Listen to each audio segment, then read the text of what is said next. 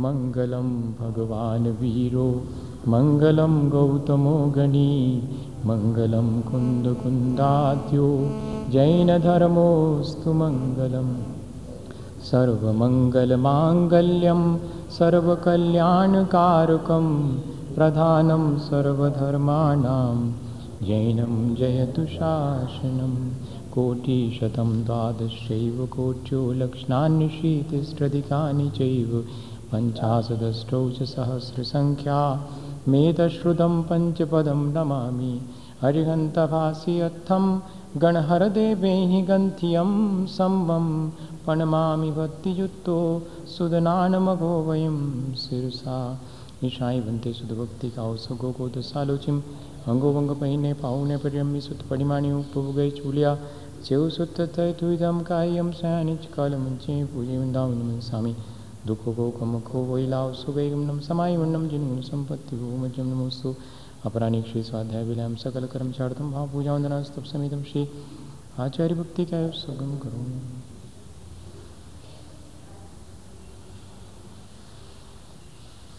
तेभ्या स्वपरमतभव्यभावना पटुमतीभ्या सुचरितपोनिधिभ्यो नमो गुरुभ्यो गुणगुरुभ्या। शक्तिसुगुणसमज्ञे पञ्चविहाचारकरणसन्दर्शे शिष्यानुज्ञे कुशले धम्मायरि सदा वंदे। गुरुभक्तिसंयमेन या तरन्ति संसारसायरं घोरं छिन्नन्ति अट्टकं मम जन्मं मरणं न पाविन्ति। ये नित्यं व्रतमन्त्रगोमनिरता, ध्यानाग्निहोत्राकुला षट्कर्माभिरतास्तपोदनधना साधुक्रिया साधुवा। शीलप्रावरणागुणप्रकरणाश्चन्द्रार्कतेजोधिका, मोक्षद्वारकपाटपाटनभटा प्रीणन्तु माँ साधुवा। गुरुवः पाञ्चुनो नित्यं, ज्ञानदर्शननायकाः चारतारणौ गम्भीरा मोक्षमार्गोपदेशका। ईशाई बनते हरिभक्ति का सुगो को दसालोचिम समनानुसम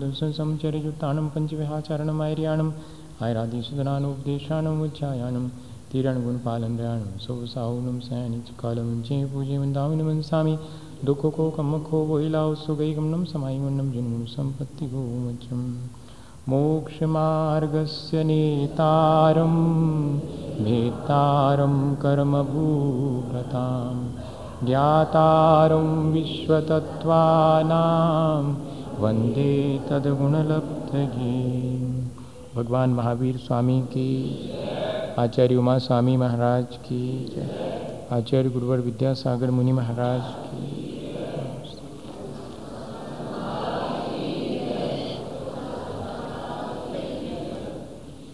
आज अपने को दूसरा अध्याय समझना है।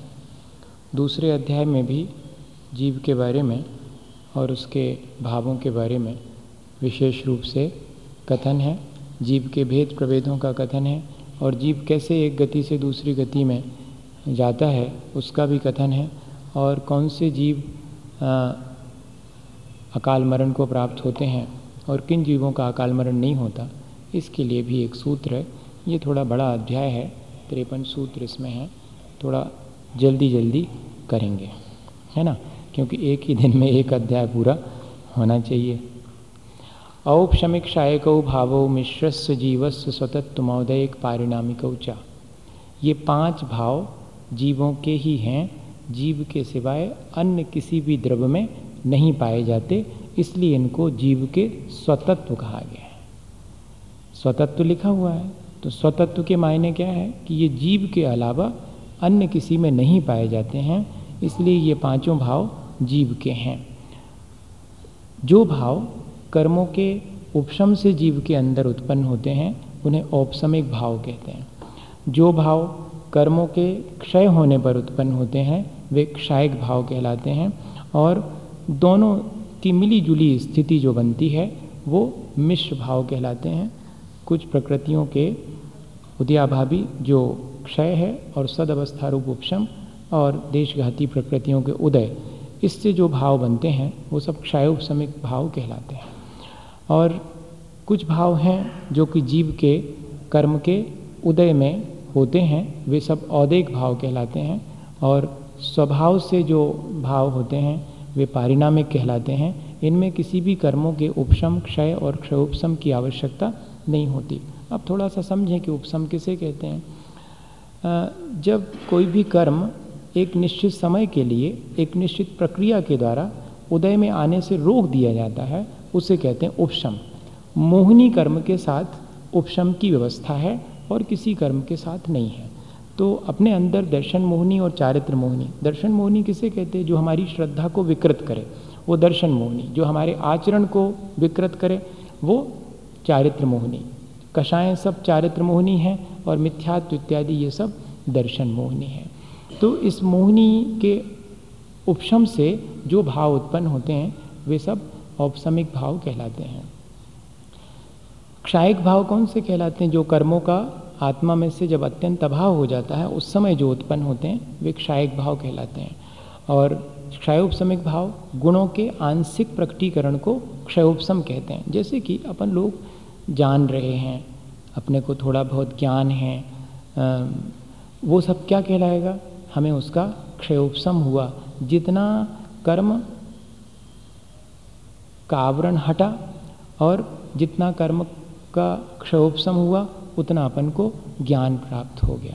ज्ञानावरण का जितना क्षयोपसम हुआ, अर्थात आंशिक रूप से जितने गुण प्रकट हुए, एक सरल परिभाषा है। वैसे तो जो है क्षयोपसम की परिभाषा कठिन है कि सर्वघाती प्रकृतियों के उदयाभावी क्षय, उनके सदवस्था रूप उपशम और देशघाती प्रकृति के उदय होने पर जो भाव बनते हैं, वे क्षयोपसम में कहलाते हैं।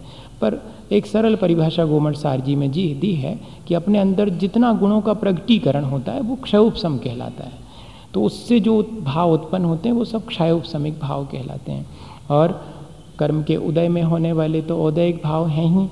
उपशम कैसे होता है? तो एक उदाहरण दिया है कि जैसे पानी में बहुत मडी वाटर था, उसमें बहुत गंदगी थी और अपन ने फिटकरी वगैरह डाली तो वो सब सबसाइड हो गया, नीचे जा कर के बैठ गया।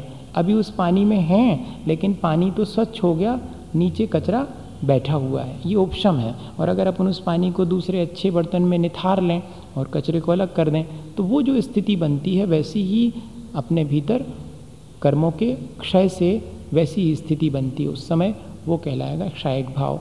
और उदय तो यही है कि पानी में, जैसे मड पानी में गंदगी घुली हुई है, उसी तरह अपने भीतर भी कोई ना कोई काशायक भाव उत्पन्न होते रहते हैं, वो सब औदयिक भाव हैं और परिणाम से होने वाले, बिना किसी कर्म के उदय, उपशम, क्षय शोभसम से होने वाले, वो भाव पारिणामिक भाव कहलाते हैं। ये पाँचों भाव जीव के हैं। इनके बारे में डिटेल्स अब देखते हैं कि किसके कितने भेद प्रभेद हैं। दुई नवाष्टा दशई की विंशति त्रिभेदा यथाक्रम क्रम क्रम से कैसा लगाना? पाँचों भावों में पहले जो भाव कहा औपशमिक भाव, वो दो प्रकार के हैं।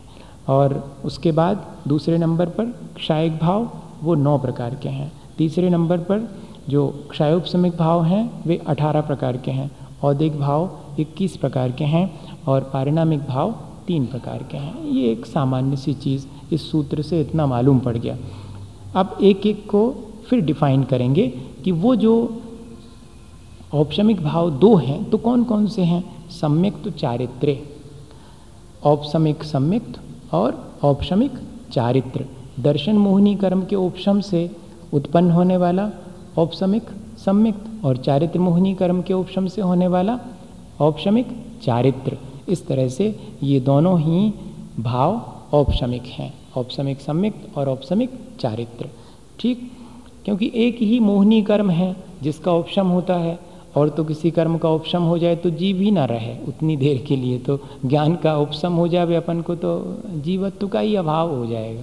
इसलिए सिर्फ़ एक मोहनी कर्म का ही और दर्शन मोहनी का उपशम हो गया तो उससे शायद वो औपशमिक सम्मिक्त हो गया, चारित्र मोहनी का हो गया तो औपशमिक चारित्र हो गया, इसलिए दो ही भेद हैं। फिर ज्ञान, दर्शन, दाना, दान, लाभ, भोगो, भोग, वीरियाणी चा।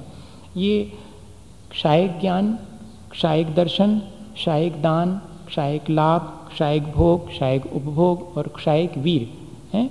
इस तरह से ये और चा शब्द से पिछले जो उपसम वाले थे, वो भी इसमें शामिल कर लेना। तो क्षायिक सम्मिक्त और क्षायिक चारित्र, इस तरह से ये कितने हो गए? नौ हो गए। अच्छा कर्मों के समस्त ज्ञानावरण कर्म के क्षय होने पर जो अनंत ज्ञान प्राप्त होता है, उसे ही शायक ज्ञान कहते हैं। और जो दर्शनावर्णी कर्म के अत्यंत क्षय हो जाने से उत्पन्न होता है, अनंत दर्शन, वो क्षायक दर्शन कहलाता है। और जो अंतराय कर्म है, उस अंतराय कर्म के पूर्णतः नष्ट हो जाने पर उसमें भी पाँच भेद हैं। दानांतराय का पूर्ण क्षय हो जाएगा। तो सब जीवों के लिए अभय दान देने वाली सामर्थ्य ऐसा क्षायक दान, है, अनंत भगवान को प्रकट हो जाता। उनके लिए क्षायिक लाभ भी है।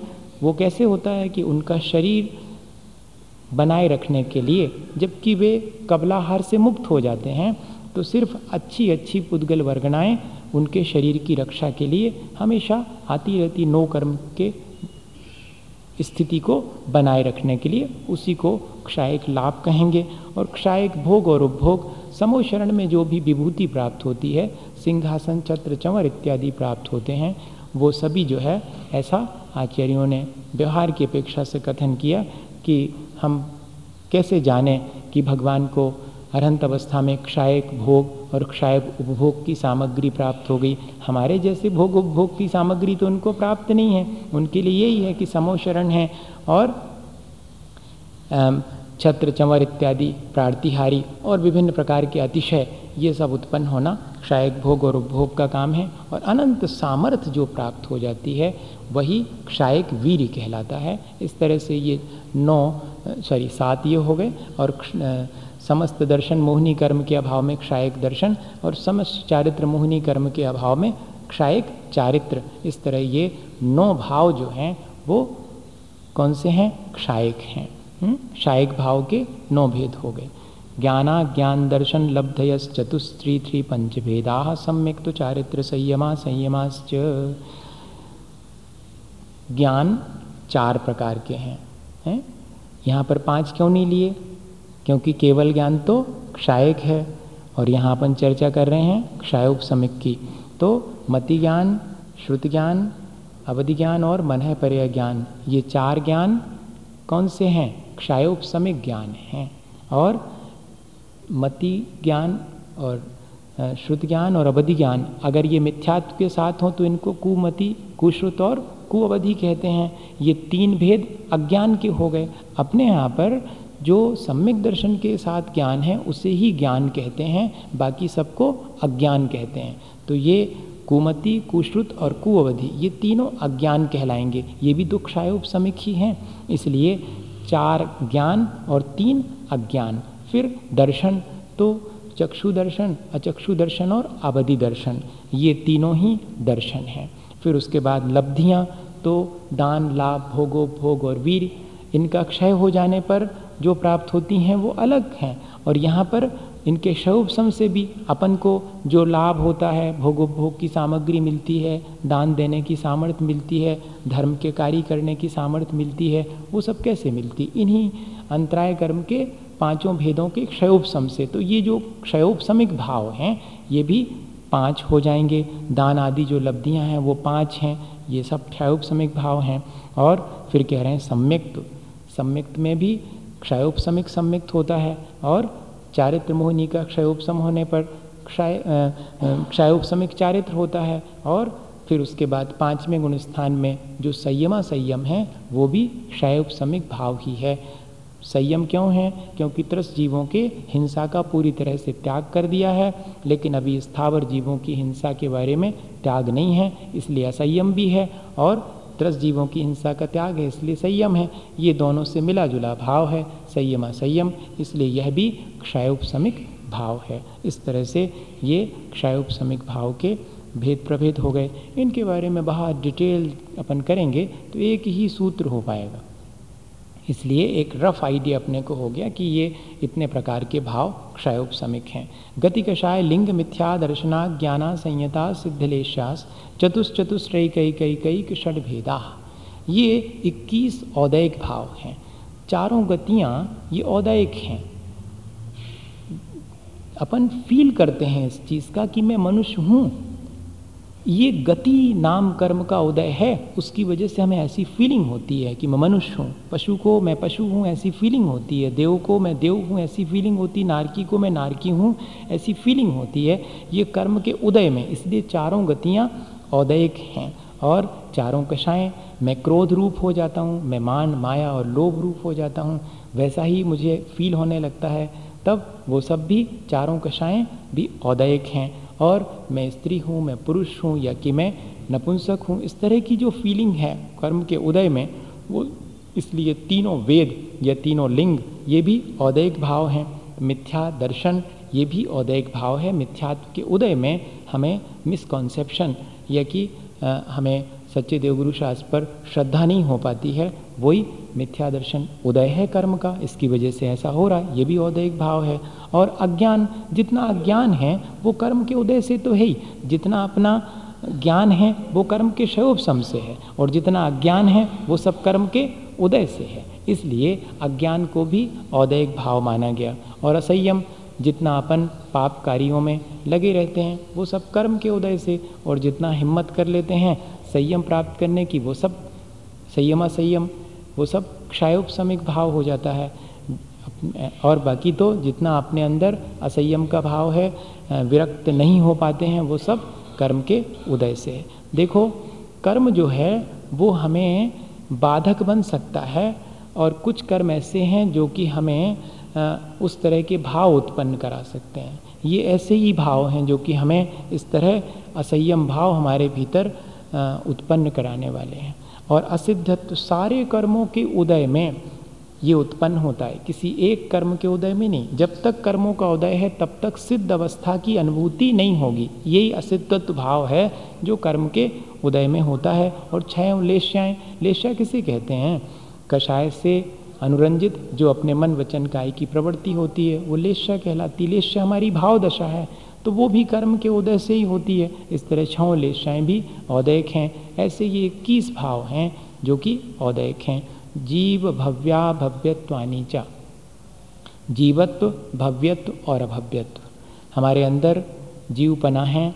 उसके लिए किसी कर्म का उदय, क्षय शोपसम आवश्यक नहीं है।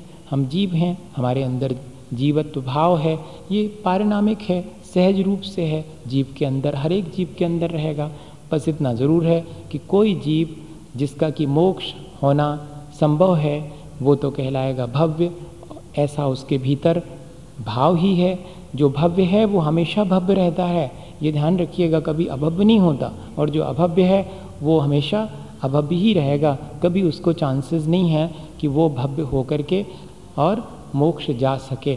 तो इस तरह ये भाव भी जो है, वो पारिणामिक हैं। भव्यत्व भाव भी और अभ्यव्यत भाव भी। भव्य किसे कहेंगे? जिसके कि मोक्ष जाने का जिसके कि मोक्ष पर्याय प्रकट होगी या जिसके सम्यक दर्शन इत्यादि प्रकट होगा। मैं वैसी परिभाषा नहीं बना रहा हूँ कि जिसके अंदर मोक्ष जाने की सामर्थ्य है। वो थोड़ी बाधित हो जाती है। सामर्थ्य होते हुए भी निमित्त न मिले तो नहीं भी जाएगा। इसलिए ये परिभाषा है ठीक ठीक कि सम्यक दर्शन आदि प्रकट होने की या कि मोक्ष प्राप्ति करने जो मोक्ष प्राप्ति करेगा, या जिसको मोक्ष प्राप्त होगा, या जिसको सम्यक दर्शन इत्यादि प्राप्त हो जाएगा, वो भव्य है, और जिसको प्राप्ति नहीं होगा, वो अभव्य है। कुछ ऐसे भी भव्य होते हैं, जो कि अभव्य के समान होते हैं, जिनके अंदर सामर्थ्य तो होती है सम्यक दर्शन इत्यादि की और मोक्ष की प्राप्ति की, लेकिन कभी उनको वैसा निमित्त नहीं मिलता, जिससे कि वे अपनी उस सामर्थ्य को प्रकट कर सकें। देखिएगा प्रॉबिलिटी है, लेकिन पॉसिबिलिटी नहीं है। ऐसे भी जीव होते हैं। भव्य हैं, लेकिन अभव्य के समान है। एक दूरान दूर भव्य, उसी को दूरान दूर भव्य कहते हैं या कि अभव्य के समान भव्य कहते हैं। एक आसन्न भव्य होते हैं, जिनको कि सात आठ भाव में मोक्ष, एक निकट भव, आसन्न से भी भव्य पुंडरी, माने दो तीन भाव में जिनका मोक्ष होने वाला है। और दूर भव्य मतलब जिनको कि संख्यात भाव लग जाएँगे, पर उनको मोक्ष तो होगा। ऐसे भव्य में भी भेद प्रभेद किए हैं। ऐसा भव्यत्व भाव भी जीव के अंदर रहता है और कुछ जीवों के अंदर अभव्यत्व का भाव भी रहता है। जीवत्व तो सभी के भीतर रहता है, इस तरह से। और इसमें किसी कर्म का हाथ नहीं है, ये स्वाभाविक है। जैसे एक उदाहरण दिया हुआ है कि अपन ने, ये होती ना, मूंग या कि उड़द, कोई भी, इसका उदाहरण दिया है कि एक अपन ने मूंग बोई और उसमें पौधा उगा, पौधे में फलियाँ लगीं और उन फली में से कुछ मूंग ऐसी हो जाती हैं जिनको अपन खूब पानी में रख कर के उबालें, लेकिन वो सीजती नहीं हैं। हैं? वो क्या कहलाएँगी? घोड़ू, ठुर्रू, जो भी कहना हो, बहुत प्रकार के नाम हैं। वो कभी सीजती नहीं हैं। ऐसी भी, अब वो कहाँ से आ गई? हमने तो अच्छी बोई थी, उसमें कैसे ये लग गई? तो बाई नेचर इसमें किसी का कोई हाथ नहीं है। बाई नेचर उनके अंदर ऐसी ही योग्यता है कि वे कभी भी सीजेंगी नहीं। ऐसे जीव भी होते हैं जो कभी मोक्ष नहीं जाएँगे। अनंत अनंत जीव राशि है इस संसार में, जो कि अभव्य है। वो संसार में ही रहेगी। अब जो है, ये तो जीव के पाँचों भावों का वर्णन हो गया। जो कि सिर्फ़ जीव में ही पाए जाते हैं, अन्य किसी द्रव्य में नहीं पाए जाते तो फिर जीव का लक्षण क्या है? उपयोग लक्षणम। उपयोग जीव का लक्षण है। उपयोग के मायने हैं कॉन्सियस आज की भाषा में कहेंगे उसको कॉन्सियस जैन दर्शन की भाषा में कहेंगे जानने, देखने की सामर्थ्य का नाम उपयोग है। चैतन्य अनुविधायी परिणाम उपयोग। जो चेतना के साथ साथ होने वाले परिणाम हैं, हमेशा रहते हैं उसे ही उपयोग कहेंगे। वो दो प्रकार का होता है। सद्विविधोष्ट चतुर्भेदा। वो दो प्रकार का कौन सा है? ज्ञानोपयोग और दर्शनोपयोग। अष्ट और चतुर्भेद ज्ञानोपयोग के आठ भेद हैं और दर्शनोपयोग के चार भेद हैं। ज्ञानोपयोग के आठ क्यों हैं? क्योंकि देखो, मति ज्ञान, श्रुत ज्ञान अवधि ज्ञान मन पर ज्ञान, केवल ज्ञान, ये तो पाँच ज्ञान हैं ही। और तीन उल्टे ज्ञान भी हैं, अज्ञान, मति, श्रुत और अवधि तो कुल हो गए आठ। ज्ञानोपयोग के कितने भेद हो गए? आठ। चक्षु दर्शन, अचक्षु दर्शन, अवधि दर्शन और केवल दर्शन। असल में ज्ञान से पहले जो सामान्य प्रतिभास होता है, उसे दर्शन कहते हैं। Just see. किसी भी चीज़ को अपन सबसे पहले जो देखते हैं, चाहे अपन आँखों से देखें, चाहे छू कर के देखें, अपन अपन ऐसा कहते हैं कि हमने छू के देख लिया। तो छूने में भी देखना शब्द जुड़ा हुआ है। हमने चक के देख लिया। हमने सूंघ के देख लिया, हमने सुन के देख लिया। सब में वही देखना शब्द आता है। तो वो दर्शन एक जस्ट सी पहले जो अपन की दृष्टि पड़ती है या जो भी चीज़ अपने कांटेक्ट में आती है तो सबसे पहले जो फीलिंग होती है, जो एक प्रतिभास होता है सामान, वो कहलाता दर्शन। उसके बाद जो विकल्प होता है कि क्या है, वो कहलाता ज्ञान। इस तरह अपना दर्शनोपयोग पहले होता है, ज्ञानोपयोग उसके बाद में होता है। चीज़ों के कांटेक्ट में आते हैं, फिर उनके जानने की अपने अंदर इच्छा जागृत होती, विकल्प उत्पन्न होता है। लेकिन केवली भगवान भर ऐसे हैं, जिनको दर्शनोपयोग और ज्ञानोपयोग एक ही साथ होता है, उन्हें उसके लिए कोई अलग से एफर्ट नहीं करना पड़ता। दोनों चीज़ें एक साथ साइमल्टेनियस होती हैं। अपन को डिफरेंट टाइम में होता है, समय का भेद हो जाता है।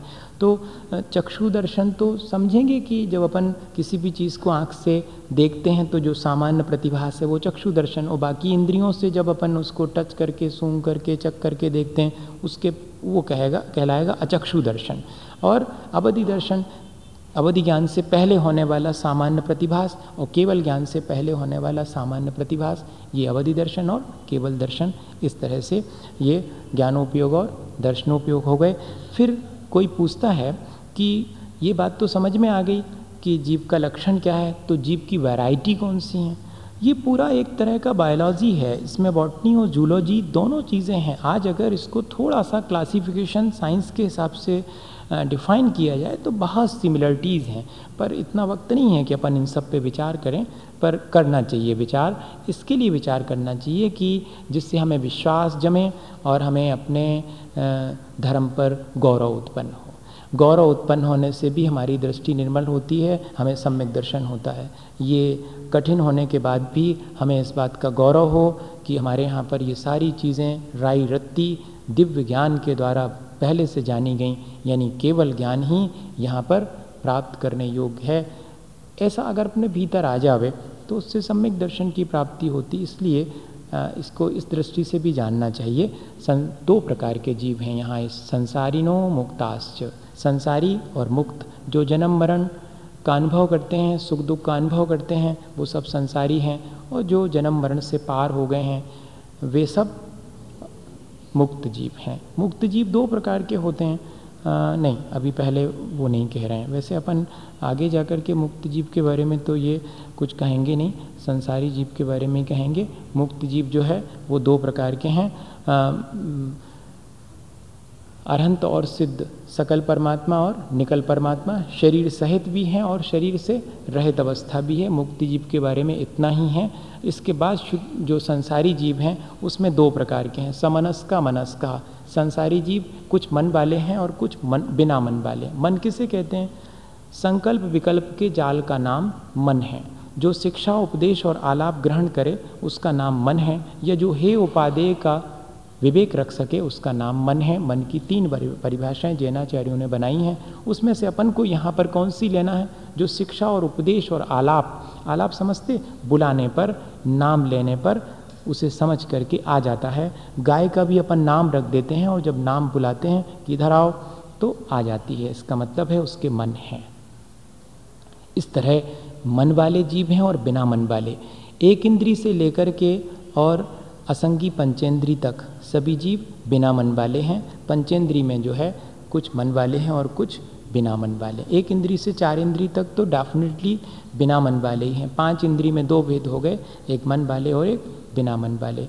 यहाँ पर सामान्य रूप से कह दिया कि मन वाले जीव हैं और बिना मन वाले जीव हैं। बिना मन वाले एक इंद्री से लेके असंगी पंचेंद्री और संगी पंचेंद्री जीव भर हैं जो कि मन वाले हैं। संगी कहो, सैनी कहो, समनस्क कहो, तीनों सिनोनिम्स हैं। संगी कहो, सैनी कहो, समनस्क कहो, तीनों सिनोनिम्स हैं। असंगी कहो, असैनी कहो, अमनस्क कहो, तीनों ये भी सिनोनिम्स हैं। ऐसा कई बार अपन के सुनने में आता है, संगी जीव, या सैनी जीव, या समनस्क, मन वाले। ये सब मन वाले हैं। बिना मन वाले को असंगी बोलते हैं असैनी बोलते हैं और अमनस्क बोलते हैं। फिर और भी क्लासिफिकेशन है क्या? जीवों का तो कहते संसारी ना त्रस स्थावरा। संसारी जीव दो प्रकार के हैं, त्रस जीव हैं और स्थावर जीव हैं। दो इंद्री से लेकर के पंचेंद्री तक के त्रस जीव कहलाते हैं। त्रस नाम कर्म के उदय से उन्हें वो पर्याय प्राप्त हुई, वो त्रस जीव कहलाते हैं। स्थावर नाम कर्म के उदय से जो पर्याय प्राप्त होती है, उसे स्थावर कहते हैं। अपन सामान्य रूप से ये कह सकते हैं कि मोबाइल विंग्स और इमोबाइल विंग्स जो अपनी रक्षा के लिए यहाँ से वहाँ हलन चलन कर पाते हैं, वो त्रस जीव हैं और जो अपनी रक्षा इत्यादि के लिए कोई उपाय नहीं कर पाते हैं, वे स्थावर जीव हैं, लेकिन ये परिभाषा मोटी परिभाषा है, झगड़े में नहीं पड़ जाना, ये बाल बोध के लिए परिभाषा है, बड़े परिभाषा जो निर्बाध परिभाषा है, वो तो यही है कि त्रस नाम कर्म के उदय से जो दो इंद्री से पंचेंद्री तक की पर्याय प्राप्त होती है, उसे त्रस पर्याय कहते हैं त्रस जीव कहते हैं उनके लिए, और जो एक इंद्री हैं स्थावर नामकर्म के उदय से उनको जो पर्याय प्राप्त हुई है वो स्थावर जीव कहलाएँगे। ये परिभाषा है। पर अपन अपने समझने के लिए आ, कह सकते हैं कि मोबाइल और इम मोबाइल मूव करने वाले और जो मूव नहीं कर पाते। इसमें एक मुश्किल ये आती है कि अपन पानी को बहते हुए देखते हैं। तो ऐसा लगने लगता है कि ये भी तो मोबाइल विंग्स हैं। ये एक इंद्री भी कह रहे हैं और इनको मोबाइल तो ये कन, थोड़ा सा दिक्कत होती हवा भी बहती है, इधर से उधर चली जाती है, इस वजह से। पर वो एक्चुअली देखा जाए तो ये जीव तो इतने सूक्ष्म होते हैं कि अपन इनको तो पकड़ ही नहीं सकते हैं। ये तो जो जल का एक, कहना चाहिए बहुत सारे जीवों का ये पूरा का पूरा बंडल्स ऑफ़ मैंने बहुत ह्यूज क्वांटिटी में वो हैं। तो उनमें मूवेबिलिटी मूवेबिलिटी नहीं होती, वे चलते फिरते नहीं हैं, पर इस तरह वो लगता है कि पानी बह रहा है तो ये जीव एक यहाँ से वहाँ जा रहे हैं, हवा बह रही है तो जीव यहाँ से वहाँ जा रहे हैं।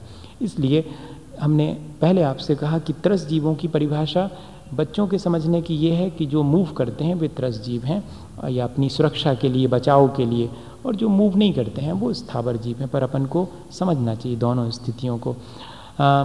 स्थावर जीव कौन से हैं? त्रस जीवों का डिटेल है। स्थावर जीव के लिए एक सूत्र में काम चलने वाला है, इसलिए पहले स्थावर की चर्चा कर ले रहे हैं। जबकि कहा यह था कि दो प्रकार के त्रस और स्थावर। स्थावर को पहले ले रहे हैं, क्योंकि एक सूत्र में काम चल जाएगा, बाकी फिर त्रस जीवों का डिटेल है। तो पृथ्वी तेजो, वायु वनस्पतिया स्थावरा। और द्वेंद्रिय आदय त्रसा पृथ्वी, जल, अग्नि, वायु, वनस्पति, हैं? ये सब जो है स्थावर जीव हैं, ये एक इंद्री हैं, इनके एक ही सेंस ऑर्गन है। सिर्फ़ स्पर्शन इंद्री है, इसलिए ये स्थावर जीव, एक इंद्री वाले पाँच हैं। पृथ्वी भी एक इंद्री है, पृथ्वी ही जिसका शरीर है, वो पृथ्वी का एक है, जल ही जिसका शरीर है। इस पर जब साइंटिस्ट से बात करें तो उनको बहुत आश्चर्य होता है कि क्या ऐसा भी हो सकता है कि अग्नि ही जिस जीव का शरीर हो वो अग्नि का एक ऐसा भी जीव है क्या वायु ही जिसका शरीर है, वो वायु का एक। वनस्पति के बारे में तो ठीक है कि वनस्पति ही जिसका शरीर है, ये तो मोटा हिसाब है, दिखने में आता है। बाकी तो बहुत मुश्किल है उन चीज़ों को डिफ़ाइन करना, पर फिर भी साइंस ने थोड़ी सी कोशिश की है और इन जो स्थावर हैं, उनको पकड़ने की कोशिश की है। अपन लोग ये जो कहते हैं ना, इस बात के अब दिन लद गए। इस बात को कहने में कोई औचित्य नहीं है कि इतने इतने हज़ार जीव होते हैं जल में। वो जो दिखने वाले जीव हैं, वो तो उससे जल से अलग ही हैं। जल अपने आप में जीव है। जल में क्या जीव अपन कहेंगे? वो वो तो जीव जो आपको उसमें जल में है, उनको तो आपने काउंट कर लिया, पर वो जल का एक थोड़ी है। जल का एक जीव को तो आप काउंट ही नहीं कर सकते। सेंस ऑर्गन से आपके पकड़ में आने वाले नहीं हैं वो। इसलिए एक बूंद में इतने इतने जीव होते हैं ये कहने में कोई विशेष तथ्य नहीं है ये कोई बहुत साइंटिफिक बात नहीं है। वो तो अंगुल के असंख्यात में भाग अवगाहना वाले कितने जीव होंगे उसमें एक बूंद में जल का एक उसको तो को, कोई काउंट ही नहीं कर सकता है।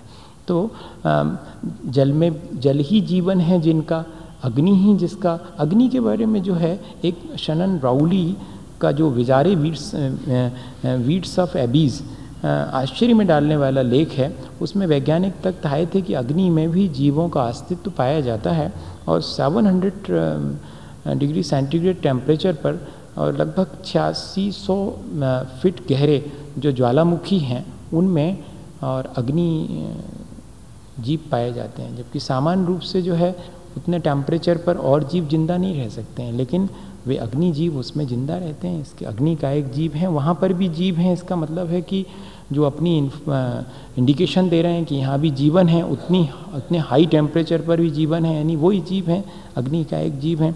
इस तरह इन पाँचों को भी और उन, उनके जीवत्व की अपेक्षा से अब साइंस ने भी पहचानना शुरू कर दिया है। वनस्पति में भी जीवन है, ये तो जगदीश चंद बसु का लेख है ही। सबको मालूम है। द्वेन्द्रियादय त्रषा दो इंद्री को आदि लेकर के सब त्रस जीव हैं। दो इंद्री तीन इंद्री चार इंद्री और पंचेंद्री ये त्रस जीव कहलाते हैं। वनस्पति के बारे में इतना डिटेल है कि जिस तरह का बॉटनी का क्लासिफिकेशन है, वैसे ही लगभग जैनाचार्यों का है। मैं उसको छोड़ रहा हूँ। आप बाद में बहुत आराम से सिर्फ़ इसको पढ़ करके एक इंटरेस्ट क्रिएट होना चाहिए कि हमारे यहाँ भी ऐसी चीज़ें लिखी हैं, हम घबराते हैं और इनको एक तरफ़ धर देते हैं। हमारे बच्चे भी बहुत बड़ी बड़ी पढ़ाई पढ़ते हैं, लेकिन इन चीज़ों को नहीं पढ़ते हैं। एक उदाहरण हमारे सामने सामने का था सन अठहत्तर का, कि एक बेटे ने अपने पिता के पैर छू करके कहा कि, now I pass my M S C I am a master of science मैं अब मास्टर ऑफ़ साइंस हो गया हूँ, मैंने एम एस सी पास कर ली है। तो उसके पिता ने यही कहा कि are you know what do mean by soul what do mean by non soul what is the universe and anti universe are you know तुम जानते हो? क्या जीव है? क्या अजीब है? क्या लोक है? क्या आलोक है? तुम जब नहीं जानते तो कैसे कहते हो कि मैं मास्टर ऑफ़ साइंस हूँ? तुम तो जरा सी छोटी सी बातें किताब में से पढ़ के आ गए और कह रहे मास्टर ऑफ़ साइंस जो जीव और अजीब को जाने, वो है मास्टर ऑफ़ साइंस जो लोक और अलोक में होने वाले परिवर्तन को जाने वो है मास्टर ऑफ़ साइंस। आपने तो किसी एक थोड़े से विषय में मास्टर ऑफ़ साइंस और बस आ, सोच रहे हैं कि मुझे बहुत ज्ञान हो गया। नहीं हमें ये सजेस्ट करना चाहिए कि इन हमारे आचार्यों ने जो लिखा है उसमें भी बहुत सारी जानकारी है जीवों के बारे में। ये अपन फिर कभी मौका मिलेगा तो फिर देखेंगे। पंचेंद्रियाणी। इंद्रियाँ पाँच होती हैं। दो इंद्री से लेकर के बाकी सब पाँच इंद्री तक जीव होते हैं, इसलिए ज़रूरी हो गया बताना कि ये इंद्रियाँ होती क्या हैं? तो कहती, इंद्रियाँ पाँच होती हैं। आत्मा की पहचान के चिन्ह को इंद्री कहते हैं हैं? ऐसी परिभाषा इंद्री की बनाई है। वो दो प्रकार की होती हैं।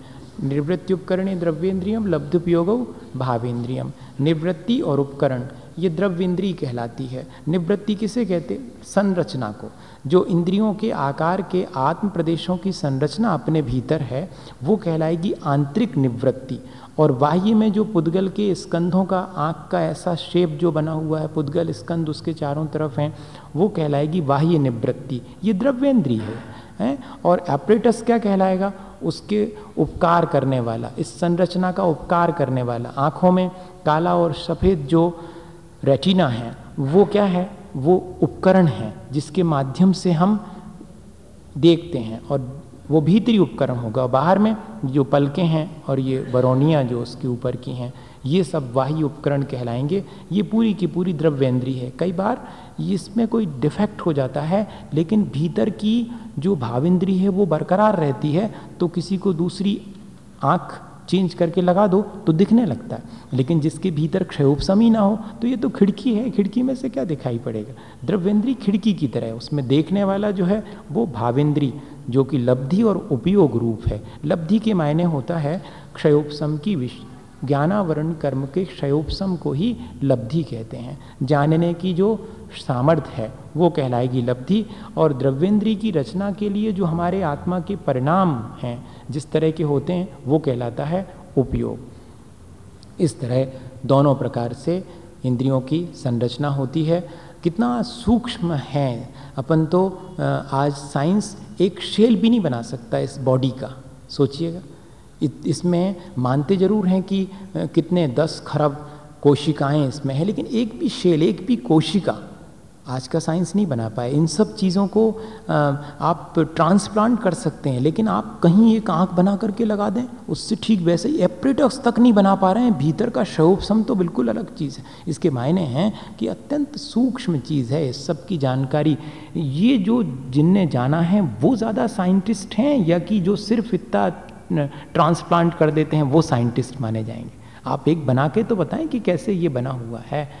कैसी इसके भीतर की संरचना कैसे बनी होगी, आत्म प्रदेश और उद्गल की संरचना कैसे हुई होगी?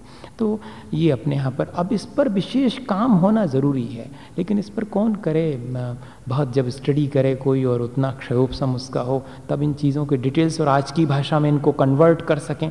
अपनी तो ये टेक्निकल भाषा है कि भैया लब्धि उपयोग, भावेंद्रियम, निर्वृत्ति उपकरण द्रव्येंद्रियम, अब क्या समझ में आएगा? अगर कोई नहीं नहीं बताए तो।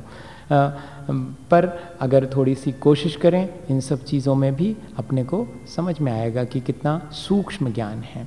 और आपने तो ये तो बता दिया कि दो प्रकार की इंद्री होती है, एक द्रव्येंद्री है और एक अंदर जो क्षयोपसम है वो भावेंद्री है। लेकिन ये होती कितनी हैं? इनके नाम कितने हैं? अगर पाँच हैं तो कौन कौन सी हैं?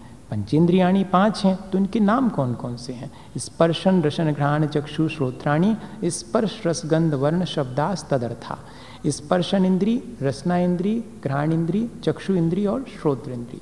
जो स्पर्श छू करके जाने किसी चीज़ को, वो स्पर्शन इंद्री। जो चक करके जाने, वो स्पर्शन सॉरी, रसना इंद्री। और जिसके द्वारा गंध का ज्ञान हो, वो घ्राण इंद्री। और जिसके द्वारा रूप को देखा जा सके, वो चक्षु इंद्रिय और जिसके द्वारा सुना जा सके, वो शब्द इत्यादि जिसके विषय बनते हैं, वो कर्ण इंद्री कहलाएगी। इस तरह से पाँच इंद्रियाँ होती हैं।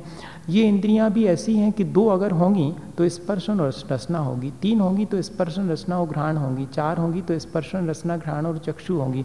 पाँच होंगी तो ये पाँचों कर्ण और इसमें जुड़ जाएगी। ऐसा नहीं कि एक हो तो आपको कान मिल गए। ऐसे नहीं चलेगा काम। एक एक अगर इंद्री है तो स्पर्श इंद्री मिलेगी। यहीं से स्टार्ट होगा, क्रम यही रहेगा। ये विशेष ये भी एक तरह का साइंस है, बताइएगा। नहीं है ये। आपको एक इंद्री है तो कौन सी वाली? एक स्पर्शन ही होगी। दो हैं तो ऐसा नहीं हो सकता कि आपको स्पर्शन मिल गया और घ्राण मिल गई। नहीं, स्पर्शन और रस नहीं मिलेगी। ऐसे ही जीव देखने में आते। किसी जीव को ऐसा नहीं देखने में आता है कि स्पर्शन है और चक्षु इंद्री मिल गई और बाकी दो नहीं है उसके। है क्या ऐसा कोई जीव?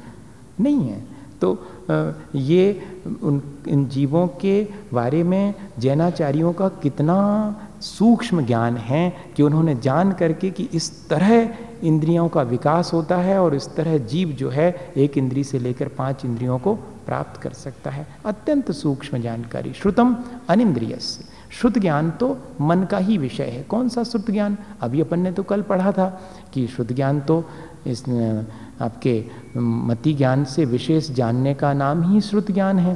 तो वो तो इंद्रिय और मन की सहायता से होता है। फिर यहाँ कह रहे हैं कि श्रुतम अनिंद्रिय से, श्रुत ज्ञान तो मन से ही होगा। तो कहते हैं, कौन सा श्रुत जो जिनवाणी रूप श्रुत है, वो तो मन के द्वारा ही होगा। मन वाले जीवों को ही जिनवाणी का ज्ञान हो सकता। अंग पूर्व और अंग बाह्य इन सब का ज्ञान किसको होगा? मन वाले जीव को ही होगा। बाकी एक इंद्री से लेकर के असंगी पंचेंद्री तक को मेन स्क्रिप्ट इसका कोई नॉलेज नहीं है। हम सौभाग्यशाली हैं कि हमारे पाँचों इंद्रियाँ हैं और मन है और मन भी दुरुस्त है। अगर विकल हो, कमती हो, मन की सामर्थ्य इन सब चीज़ों में मन ही नहीं लगे तो फिर मन वाले के को ही जिनवाणी का लाभ मिल सकता है, ऐसा शुद्ध ज्ञान जो जिनेन्द्र भगवान के द्वारा हमारे आत्म कल्याण के लिए कहा गया, वो तो मन वाले जीव को ही होता है। और कह रहे हैं वनस्पत्यंता नाम एकम, वो जो हमने पृथ्वी तेजो वायु वनस्पत्यन, वनस्पत्या स्थावरा, ये हमने जो कहा था तो उसमें पृथ्वी से लेकर के वनस्पति का है कि सब जीव, जितने भी स्थावर जीव हैं, पाँच प्रकार के वे सब एक इंद्री हैं। वनस्पत्यंता नाम एकम। वनस्पति तक के जीव एक इंद्री हैं और द्विंद्रियादय त्रषा तो दो इंद्री, तीन इंद्री, चार इंद्री, पंच इंद्री, ये सब त्रस जीव हैं। उनके उदाहरण भी तो दो। तब तो समझ में आएगा कि कौन से दो इंद्री, कौन से तीन इंद्री। आपने तो कह दिया। तो कह रहे हैं, क्रमी पिपीलिका भ्रमर मनस्यादि नाम एक एक वृद्धानी। क्रमी, जितने भी वॉर्म्स हैं वो सब, जो कि रैंक के चलते दिखाई पड़ते हैं, वो सब दो इंद्री हैं। और पिपीली का चीटी वगैरह, आंट जिसको कहते हैं, उनके पैर हैं, वो सब तीन इंद्री हैं। उनके, अपने को देखने में थोड़ी आएगी उनकी नाक। चीटी की नाक देखी किसी ने? नहीं, चीटी कैसे खाती होगी? उसकी जीभ दिखती है क्या? नहीं दिखती। तो उसकी पहचान के लिए कि पैर हैं, इसका मतलब है तीन इंद्री और फिर भ्रमर, भौरा होता है। उसके या कि मक्खी है, हैं या कि मच्छर है उसके भी चार इंद्रियाँ होती। तो ये चार हैं? चार होती? हाँ तो ये चार इंद्री जीव हैं। इनके पंख भी रहेंगे। ये इंडिकेशन है। पैर भी हैं और पंख भी हैं मतलब चार इंद्री। और पंख नहीं है पैर अकेले तो तीन इंद्री। और पैर भी नहीं हो पंख भी नहीं, और पेट के बल चलते हैं तो दो इंद्री जीव। ऐसा मोटा सा हिसाब है, नहीं तो आप सूक्ष्म बात करने लगो अभी। सर्प भी रेंग के चलता है तो आप बेकार में उलझन पैदा कर दो आप। तो वैसा नहीं करना आप। ये मोटा हिसाब है वैसे तो आचार्यों ने आपको बस चले तो इंद्री देख लो आप। इतनी इंद्री होंगी तो वो इतना कहलाएगा। मनुष्य आदि नाम।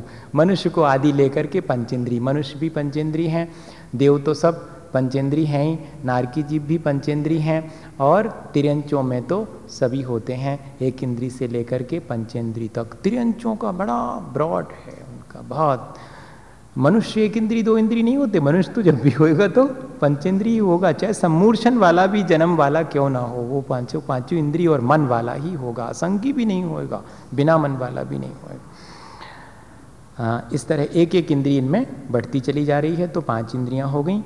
संगीना, समनस्का। जो संगी हैं, वे मन वाले हैं। समनस्का अर्थात मन सहित हैं। ये अपन ने पहले ही समझ लिया था कि संगी कहो, चाहे समनस्क कहो चाहे सैनी कहो, ये सब मन वाले जीव हैं। जो विचारवान हैं, अपन ऐसा भी कह सकते हैं, जो विचारवान हैं, वो संगी है और जो विचार ही नहीं कर पाते हैं, जिनके अंदर सोचने, विचारने की और अपने भले बुरे की पहचान ही नहीं है, जो शिक्षा और उपदेश ग्रहण नहीं कर पाते हैं, वो सब बिना मन वाले जीव हैं, अपन का सौभाग्य है कि अपन शिक्षा और उपदेश ग्रहण कर पाते हैं। मन होते हुए भी जो शिक्षा और उपदेश ग्रहण ना करे तो उसको क्या कहेंगे कि भैया, आप हो तो मन वाले लेकिन शिक्षा और उपदेश कुछ भी ग्रहण नहीं करते। आप तो आपके मन का होना नहीं होना व्यर्थ हो गया, है? तो कई बार जब स्तुति पढ़ते हैं तो उसमें सैनी हो के भी असैनी हैं।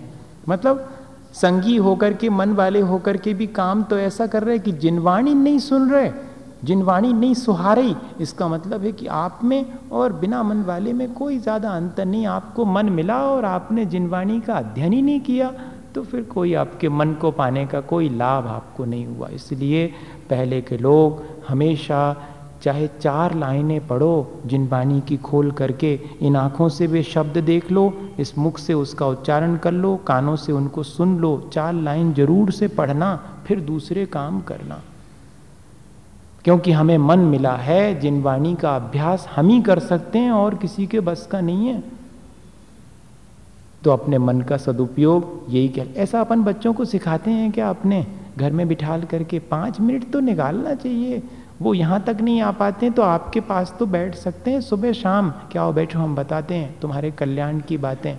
अपन को अपनी को फुर्सत नहीं है, ना अपन को खुद भी मालूम नहीं है तो उनको क्या बताएँ? वो अगर पूछते भी तो अपन कहते तुम हमें नहीं मालूम, तुम्हें जैसा करना वैसा कर। ऐसे करके, क्रॉस बहुत, तुम तंग बहुत करते हो, ऐसा कह देते नहीं, ये सब चीज़ें बताना चाहिए कि देखो, तुम्हें मन मिला है और मन का सदुपयोग करो, चार लाइनें धर्म की भी पढ़ा करे और बड़ी पढ़ाई के लिए तो हमने तुम्हें सब फैसिलिटीज़ दी हैं। हम तो तुम्हारे लिए सब चीज़ें करने तैयार हैं, लेकिन थोड़ा सा तो पढ़ो। चार लाइन पढ़ो, भले। और खुद भी खुद भी अगर वैसी आदत डाल लें, एक नियम ले लें अपन। जैसे इतने लोग बैठे हैं तो अपने मन ही मन में कि अपन पाँच मिनट निकालेंगे, कभी भी फैमिली मेंबर्स एक साथ नहीं बैठते ये बड़ा मुश्किल है। सारे लोगों का एक कोई टाइम तो फिक्स होना चाहिए कि जिसमें पाँच लोग हैं फैमिली में चार लोग हैं तो वो एक साथ बैठेंगे और नौ बार नमोकार पढ़ेंगे और जाओ, अपने अपने काम में लग जाओ, ख़त्म। लेकिन वो दो मिनट तो एक साथ बैठेंगे। माँ के मुख से सुना हुआ नमोकार मंत्र बेटे का कल्याण करेगा और माँ के हाथ से की खाया गया भोजन, मातृ न भोजनम, मातृ मुखे न विद्या, उसका कभी संसार में पतन नहीं हो सकता। जिसने माँ के हाथ का बना भोजन किया, वो माँ के मुख से जिनवाणी सुनी है, उसका आत्मकल्याण नियम से होगा। लेकिन आज जो है ये चीज़ बहुत कम हो गई। इसको जब पढ़ता हूँ तो लगता है कि हमको इतनी क्षमता प्राप्त हुई, लेकिन उस क्षमता का हम सदुपयोग ही नहीं करते, ना दूसरे को सजेस्ट करते प्रमोट भी नहीं करते हैं। अभी कल बच्चे कह रहे थे कि आप हमको बहुत प्रमोट करते हैं तो हम लोग इतना कुछ कर पा रहे हैं, लेकिन हमको कोई प्रमोट ही नहीं करता। हमको कोई पढ़ने को कहते ही नहीं। वो कहता भी है तो डांट डपट के कहता है। प्यार से तो कोई कहता नहीं कि देखो हम पढ़ा देंगे। आओ, बैठो हमारे पास, हम बताते हैं। कैसे? कैसे नहीं बनेगा? नहीं बनेगा, हम बताएँगे। के माध्यम से अपना भी होता है, अपना नहीं हो, ऐसा नहीं है। अपन जब पढ़ के सुनाएँगे, एक एक भर फैमिली हमने देखी जिनमें उनके अंठानवे साल के, अंठानवे साल के दादाजी, उनका बहत्तर साल का बेटा, उनका बावन साल का बेटा, उनका पच्चीस साल का बेटा और उनका भी डेढ़ साल का बेटा। ये सब उनने देखे और सब एक साथ उनके घर की परंपरा रही कि बैठे हैं अंठानवे साल के दादाजी, सबसे बड़े उनके साथ, वो अपने बेटे के साथ बैठ के नमोकार पढ़ेंगे उनका बेटा बाजू में, उनका बेटा बाजू में, डेढ़ साल का वो भी बैठा हुआ, वो लिटा हुआ वहाँ पर। बोल, बोलो सब नमोकार। बहत्तर साल के हो गए तुम, हो गए। हमारे लिए तो बेटे हो। निन्यानवे साल के हम बैठे, हमारे बेटे हो तुम। तुम अपने बेटे को डांटो, हम तुम्हें भी डांट सकते हैं। चलो बैठो, समय हो गया, सात बज गए, सब आओ। ये ये चीज़ कैसे डेवलप होनी चाहिए? हो सकती है, कोई ऐसा नहीं, अगर अपन सोच लेवें तो। अपने मन का सही सदुपयोग तो तभी कहलाएगा। इस तरह अपन ने संसारी जीवों के बारे में चर्चा कर ली। लेकिन ये संसारी जीव एक गति से दूसरी गति में जाते होंगे तो क्या प्रक्रिया रहती होगी? ये कौन बताएगा? अपन को तो दिखते नहीं। यहाँ से मर गया, कहाँ चले गए? अपन रो रहे हैं, धो रहे हैं कि अब कहाँ चले गए होंगे? और अगर अपन को ये मालूम पड़ जाए कि वहाँ जा कर के और अपना नया शरीर बनाने लगे और नया शरीर बना के उत्पन्न भी हो गए और अपने दूसरे संसार में रच पच गए तो तो अपने को बड़ा संतोष हो जाएगा कि हाँ ठीक। लेकिन इतना ज्ञान है ही नहीं अपने पास में तो थोड़ा सा ज्ञान आचार्य भगवंत दे रहे हैं कि जब अपन ट्रांस माइग्रेट करके एक गति से दूसरी गति में जाते हैं तो क्या स्थिति बनती है? विग्रह गतौ कर्म योगा। जब हम विग्रह गति में, विग्रह गति उसे कहते हैं, देह के बनाने के लिए जो गति की जाए, उसे विग्रह गति कहते हैं। एक अर्थ है। विग्रह का मतलब है देह। और नई देह के बनाने के लिए जो गति की जाती है उसे विग्रह गति कहते हैं। और देह, विग्रह का मतलब है मोड़ा, कर्व, फोल्ड। दूसरा अर्थ ये भी है, पहला अर्थ क्या है? विग्रह के मायने देह। दूसरा अर्थ है मोड़ा। तो जो मोड़े वाली गति है, जब कोई एक जीव एक जगह से मरण को प्राप्त होकर दूसरी जगह जन्म लेने जाता है, तब वो यदि मोड़ा लेके जाता है तो उसे विग्रह गति कहते हैं। ये भी एक अर्थ विग्रह गति का। और विग्रह गति में कारमान का योग बना रहता है।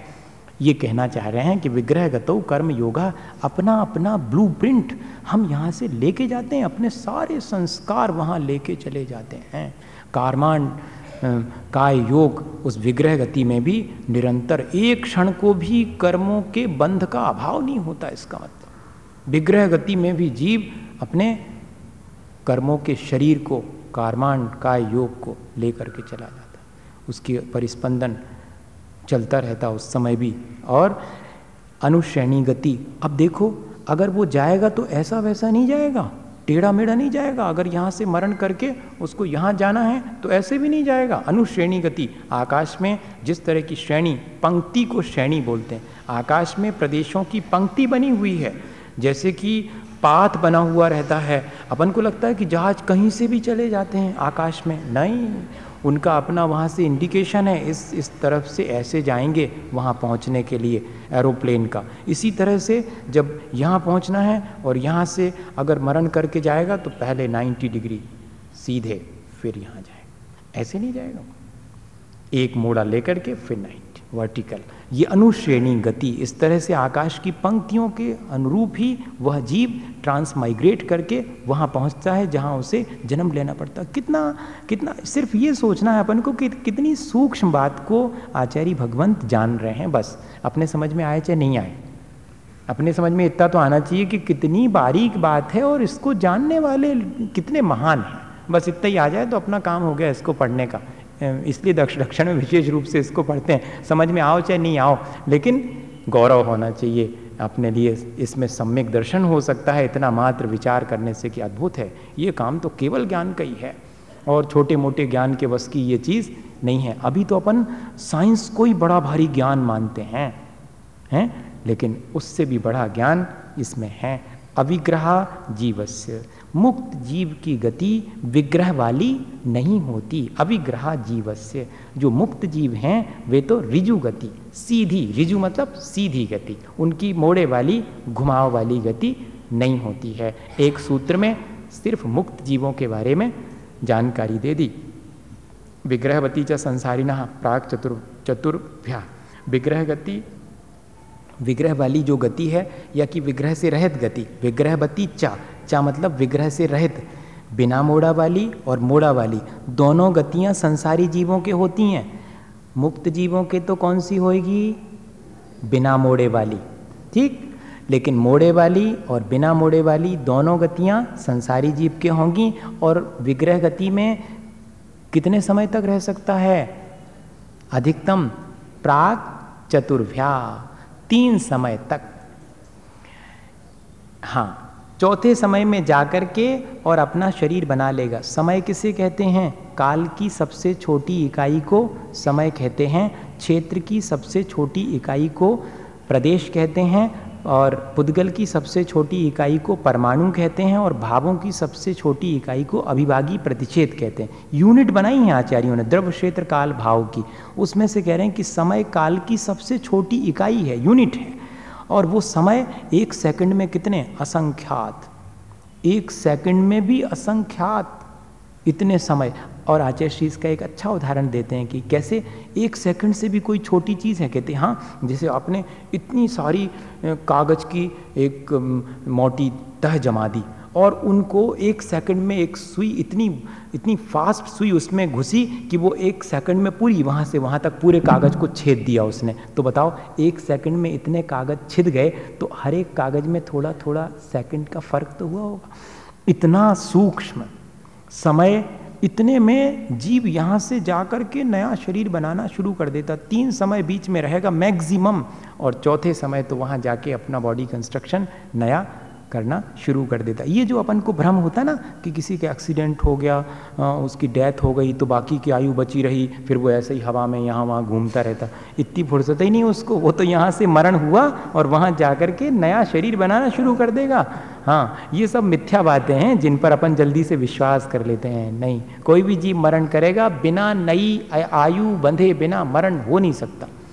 नई आयु बंध जाएगी और उस नई आयु को बाँध करके जाएगा जहाँ उसे जाना है और वहाँ अपना नया शरीर बनाएगा। एक समया विग्रह, एक समय वाली गति विग्रह से रहित होती है। हैं? एक समया विग्रह, एक समय वाली गति होगी तो विग्रह से रहित होगी, अर्थात सीधी गति होगी, रिजु गति एक समय की होती है। मोड़े वाली गति में दो समय, तीन समय और चौथे समय में जाकर के जीव उत्पन्न हो जाएगा। एकम दो, तीन, व अनाहार कहा विग्रह गति में एक समय, दो समय और तीन समय तक जीव अनाहारक रहता है। अर्थात अपने इस मोर्टल बॉडी अपने इस भौतिक शरीर के लिए कोई भी वर्गणाएँ ग्रहण नहीं करता। आहार इत्यादि ग्रहण नहीं करता, इसलिए उसको अनाहारक कहते हैं। वो एक समय, दो समय मैक्सिमम तीन समय, चौथे समय तो आहार ग्रहण करेगा। आहार का मतलब ऐसा नहीं समझना कि दाल रोटी खा रहे हाँ। नहीं तो आप उसको आहार समझो। आहार का मतलब अपने शरीर को बनाने के लिए और वो वातावरण से जो भी ग्रहण करता है वो सब आहार कहलाता है। इस तरह से ये आहारक कहलाने लगता है। आ, इतनी चर्चा जो है दे दी ट्रांस माइग्रेशन के बारे में। कितने सूत्र हो गए? छह सूत्रों में ये बता दिया कि कैसे एक गति से दूसरी गति में जाते हैं और अब आ गए कि जीव जन्म कैसे लेता है। जीवों के जन्म के बारे में। कितने तरह से जन्म लेता है जीव? सम्मूर्षण गर्भोपादा जन्म। तीन तरह से संसारी जीवों के जन्म होते हैं। सम्मूर्षण जन्म होता है, या गर्भ जन्म होता है, या कि उपपाद जन्म होता है। अब सम्मूर्षण जन्म किसे कहते हैं? जब बिना किसी माता पिता की मदद के और वातावरण से अपने शरीर के योग, सामग्री इकट्ठी करके कोई जीव जन्म लेता है, उस सबको सम्मूर्षण जन्म कहते हैं। आज की भाषा में उसे स्पॉन्टेनियस जनरेशन कहते हैं। विदाउट कपलिंग बिना किसी संयोग के माता पिता के और वातावरण में ही जो जीव राशि जन्म ले लेती है, वो कहलाता है सम्मूर्षण जन्म। गर्भ जन्म किसे कहते हैं? आफ्टर कपलिंग जब माता पिता के संयोग से जो माँ के पेट में अपन जन्म लेते हैं वो कहलाएगा गर्भ जन्म उसके भी भेद प्रभेद दिए हैं। इतना सब जानते हैं वो कि कैसे और इसमें भी भेद प्रभेद देंगे। सम्मूषण जन्म तो एक ही प्रकार का होता है गर्भ जन्म के और भी भेद हैं।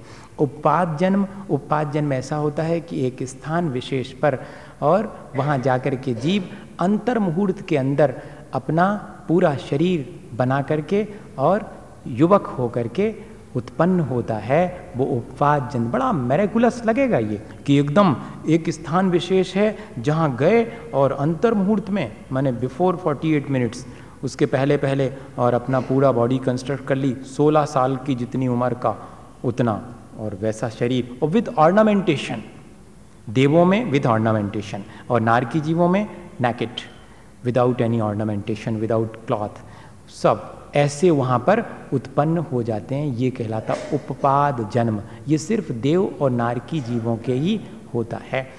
इस तरह तीन प्रकार का जन्म हो गया। सचित सीत, संव्रता, सेतरा, मिश्रा, चैक सस्तद्यो नया ये जो है, उनके बर्थ प्लेस, योनि मतलब बर्थ प्लेस।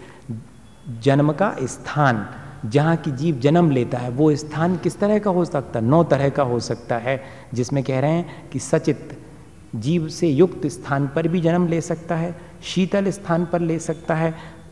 सचित का उल्टा भी कर लो। सचित स्थान है अर्थात जीव से युक्त स्थान पर भी जीव जन्म लेता है और अचित स्थान ऐसे जहाँ कोई जीव राशि नहीं, वहाँ पर भी वो अपना उत्पत्ति स्थान बना सकता है। ठंडे में उत्पत्ति, कुछ जीव हैं जो ठंडे में उत्पन्न होते हैं, कुछ जीव है जो गर्म जगह में उत्पन्न होते हैं तो शीत और उष्ण दोनों उत्पत्ति स्थान हैं। कुछ जो है वो कवर अप अपन सब लोग जन्म लेते हैं तो कवर्ड समृत है, अपना जो जन्म लेने का स्थान है, ढका हुआ है। कुछ जीव हैं जो कि ऐसे ओपन क्लाइमेट में जो है और उत्पन्न हो जाते हैं इस तरह से तो वो विव्रत कहलाएगा व विव्रत। और फिर इनसे मिला जुला मतलब सचित्ताचित, शीतोष्ण और समृत विव्रत, थोड़ा ठंडा गर्म, या कि सचित भी और अचित भी, और या कि ढका और आधा खुला भी है, इस तरह के तो तीन तीन हो गए। कैसे? सचित, शीत और समृत ये तीन हो गए। फिर इनसे उल्टे अचित्त, उष्ण और विव्रत और फिर इनका कंबाइन कर दो इन तीनों को, तीनों के साथ में। तो फिर इस तरह से नौ प्रकार से अपन जन्म लेते। फिर इन्हीं के भेद प्रभेद हो जाते हैं। वो चौरासी लाख जो योनि बनती हैं, उत्पत्ति स्थान, इन्हीं से उनको डेवलप कर लेते हैं। वो ज़रा डिटेल है। अपन शॉर्ट में इतना ही समझें। देखने में भी आता है कि ठंडे प्रदेशों में, गर्म प्रदेशों में अलग अलग ढंग से वो जीवों की उत्पत्ति होती है। एक मुनि महाराज होते हैं जो बड़े बड़े संघों में पहले हुआ करते थे, उनको प्रज्ञा श्रवण कहते हैं। उनकी परिभाषा दी है कि वे जानते हैं कि कहाँ जीवों के उत्पत्ति स्थान हो सकते हैं सारा संग उन्हीं से पूछ करके लघु शंका और दीर्घ शंका यहाँ तक कि नाक का मल निकालना है तो उनसे पूछ के जाता है कि कहाँ डालें इसको, नाक के मल को, जहाँ कम से कम जीव राशि हो, वो जानते हैं। इतना सूक्ष्म उनके लिए, माने वो कहना चाहिए जोलॉजिस्ट हैं वो एक तरह से। हाँ वो इतना नॉलेज उनके भीतर है कि वे जान लेते हैं कि यहाँ उत्पन्न हो सकती है जीव राशि, यहाँ से बचो। अहिंसा के पालन के लिए ये जानना बहुत ज़रूरी है। इन इन चीज़ों को जान करके हम अपने जीवन में अहिंसा का पालन करें। अगर हमें जीवों की उत्पत्ति स्थान नहीं मालूम होंगे तो हम तो उनको डिस्ट्रॉय कर देंगे और अपन अज्ञानता में और व्यर्थ में पाप कमा लेंगे। तो ये सब जानना इसलिए भी आवश्यक है ताकि हमारे भीतर इनसे बचने का भाव आ सके। और जरायु जांडस पोता नाम गर्भा, जो हमने कहा था कि गर्भ जन्म वाले तीन तरह के होते हैं। जरायुज, एक कवच के अंदर जो मांस का बना हुआ होता है रक्त का, उसके भीतर, जाल के भीतर जो उत्पन्न होने की गर्भ में प्रक्रिया है, वो जरायुज कहलाता अपन सब लोग माँ के पेट में एक कवर, एक हल्की सी झिल्ली मैम्ब्रेन जिसको कहते हैं, उसके भीतर लिपटे हुए हैं। उसी के भीतर अपन पूरा डेवलप करते हैं अपने आप को और फिर बाद में उसको तोड़ करके और बाहर निकल आते हैं। या कि बाहर आने के बाद उसको हटाना पड़ता है, तब निकल पाते हैं। और जांडस, जरायुज अंडज एक बहुत हार्ड जो है कवर होता अपने ऊपर, जैसे कि नेल होता है, उसी तरह का उसको बोलते हैं अपन एग अंडा। उसके भीतर उत्पत्ति स्थान है, वहाँ पर जन्म लेते हैं। हालाँकि वो अंडा भी गर्भ में से ही बाहर आया है। एक्चुअली हमारे माँ की ओवरी पेट के भीतर है, हैं? और वो जो मुर्गी वगैरह है, उनके माँ की उसके बच्चे को पैदा करने की ओवरी, वो अंडा है। वो बाहर आकर के रख देती उसको, उसके भीतर जन्म लेता है। इसलिए जितनी ये बाहियात चर्चा चलती ना कि एग जो है वो विदाउट फर्टिलाइजेशन के हैं तो उनमें कोई जीव नहीं है। ऐसा नहीं है। वो तो बिना उसके हो ही नहीं सकता। उसमें जब तक जीव आएगी नहीं, तब तक उसकी फॉर्मेशन ही नहीं होगी एग की। तो इस तरह से वो एग भी एक उत्पत्ति स्थान है जहाँ आकर के जीव उत्पन्न होता है। और फिर तीसरे नंबर, पोतज। ये अपन ने देखा होगा। हिरण वगैरह को जन्म लेते देखा? शेर के बच्चों को जन्म लेते देखा, और वो एकदम निकलते हैं, पेट से बाहर आएँगे और दौड़ना शुरू। हाँ उनके ऊपर कोई कवर भी नहीं होता, ना कोई वो एग होता उनका। वे तो जैसे ही बाहर आते हैं माँ के पेट से और उछल कूद उनका शुरू हो जाता है। वो कहलाते हैं पोतज जन्म वाले। इस तरह से तीनों गर्भ जन्म वाले जीव हैं, इनके भेद प्रभेद हैं। देवनार का नाम उपवादा अपन पहले ही कह चुके कि देव और नार की जीव सिर्फ़ उपपाद जन्म वाले ही होते हैं। शेषानाम सम्मूर्षनम सम्मूर्शन जीवों का बहुत बड़ा क्षेत्र है। बाकी सब जीव, जो उपपाद जन्म वाले उनको छोड़ दो, जो गर्भ जन्म वाले उनको छोड़ दो, बाकी जितने बच्चे सब सम्मूर्षण है, स्पॉन्टेनियस जनरेशन है। एक इंद्री से लेकर के असंगी पंचेंद्री तक तो सब सम्मूर्षण ही जन्म वाले हैं। इतना सम्मूर्षण जीवों का एरिया है। उन्हीं का तो सबसे ज़्यादा घात होता है। और उसको उसको उतनी हिंसा नहीं मानते जितनी कि गर्भ जन्म वाले को आपने घात कर दिया। संगी पंचेंद्री का घात करना इसलिए ज़्यादा क्योंकि उसने कितना डेवलप कर लिया अपने आप को और फिर आपने उसको किल कर दिया। तो वो बहुत ज़्यादा हिंसा का काम है। इस तरह से इसको जानने से अपन हिंसा और अहिंसा का विवेक कर सकते हैं। भैया, अब रह गया कि हमारे अपने लिए जो शरीर मिलते हैं, देखो कितना डिटेल्ड हो गया।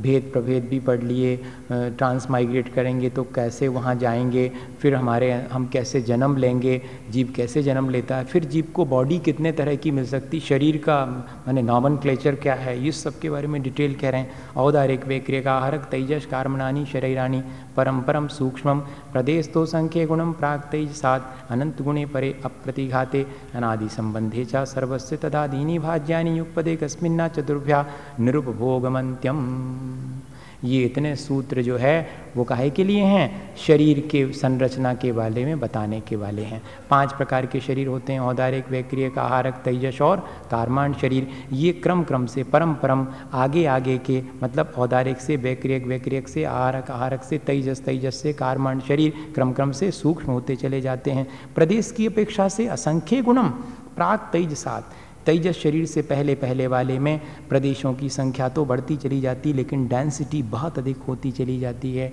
हैं?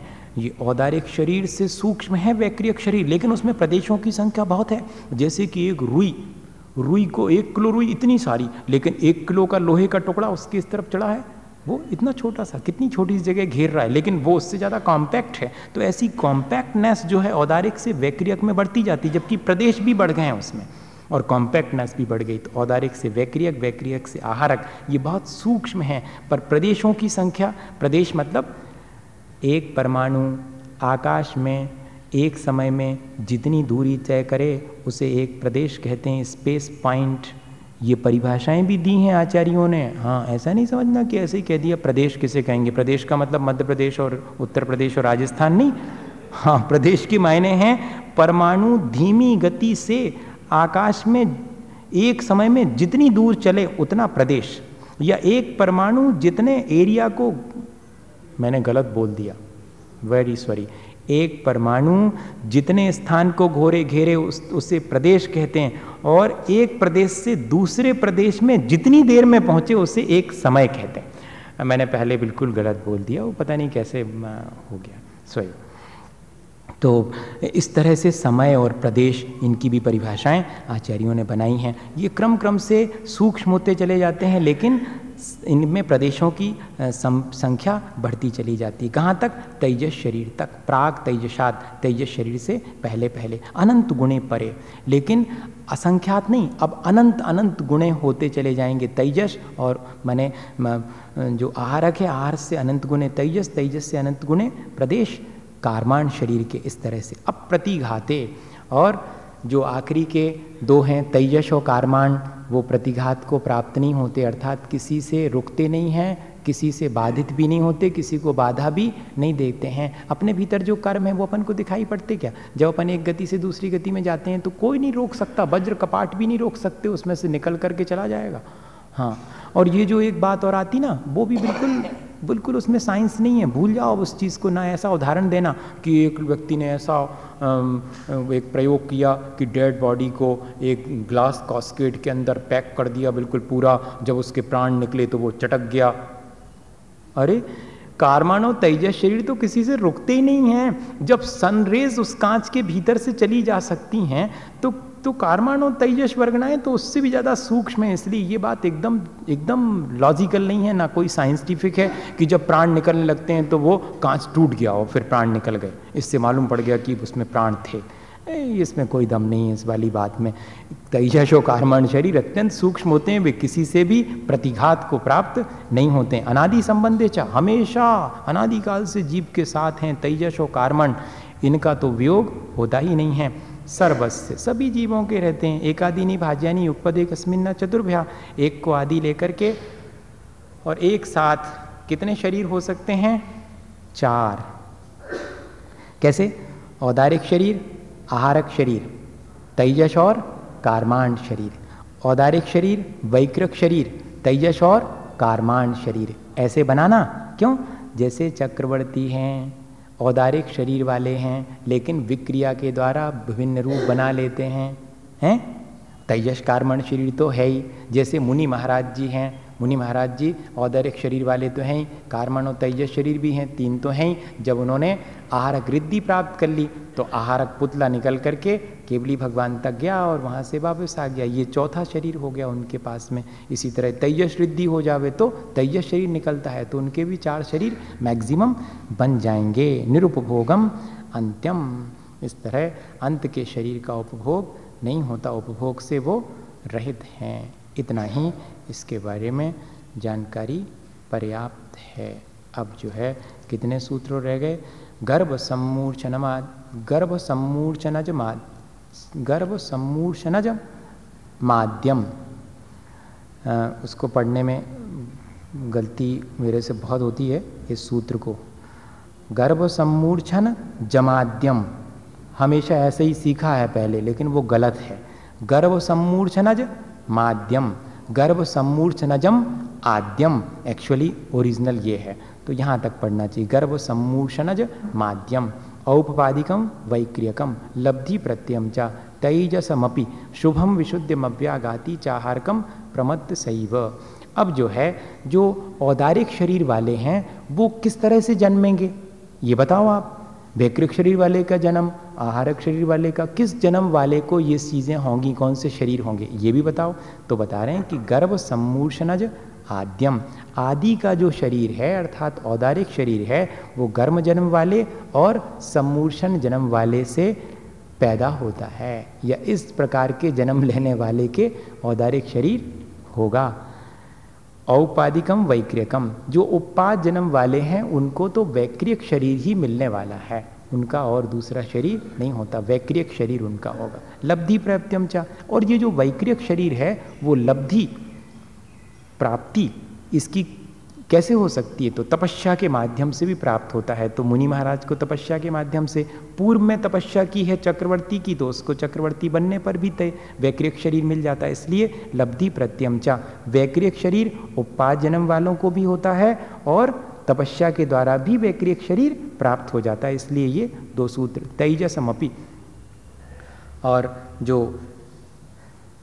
तेजस शरीर है, वह भी लब्धि के द्वारा, तपस्या के द्वारा प्राप्त हो सकता है। तेजस एक निस्रणात्मक होता है एक अनिश्रणात्मक होता है। एक बाहर निकलने वाला होता प्रोजेक्शन के फॉर्म में, और एक होता अपने भीतर। अपने भीतर जितनी भी ऊर्ज, ऊष्मा है, वो जो जठराग्नि है, या शरीर में जो कांति है, वो सब तेजस शरीर का मामला है।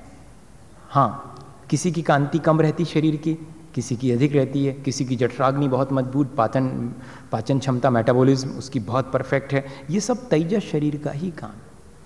ऐसा तेजस शरीर अनिश्रणात्मक कहलाता है। ये बाहर नहीं निकलता अपन से। एक होता है जो बाहर निकलता जब क्रोध के वशीभूत हो जावें, कोई मुनि महाराज तपस्या के दौरान, तब बारह आयोजन तक वो प्रोजेक्शन होता है ऐसे। ये समझिएगा कि इस तरह से एक अग्नि का लप लपाती हुई जैसे अग्नि निकली और सबको उसमें लिखा कि पका के रख देती। हाँ इतनी तीज होती जिस हैं? हैं? हाँ कारमान शरीर तो सब तेजसो कारमाण शरीर तो सभी के हो शुभम विशुद्धम अभ्याघाती चाहारकम प्रमत्त संयत सैव, आहारक शरीर तो मात्र किसके लिए होगा? आहारक शरीर तो अत्यंत शुभ है, विशुद्ध है, व्याघात से रहित है, कोई उसे रोक नहीं सकता।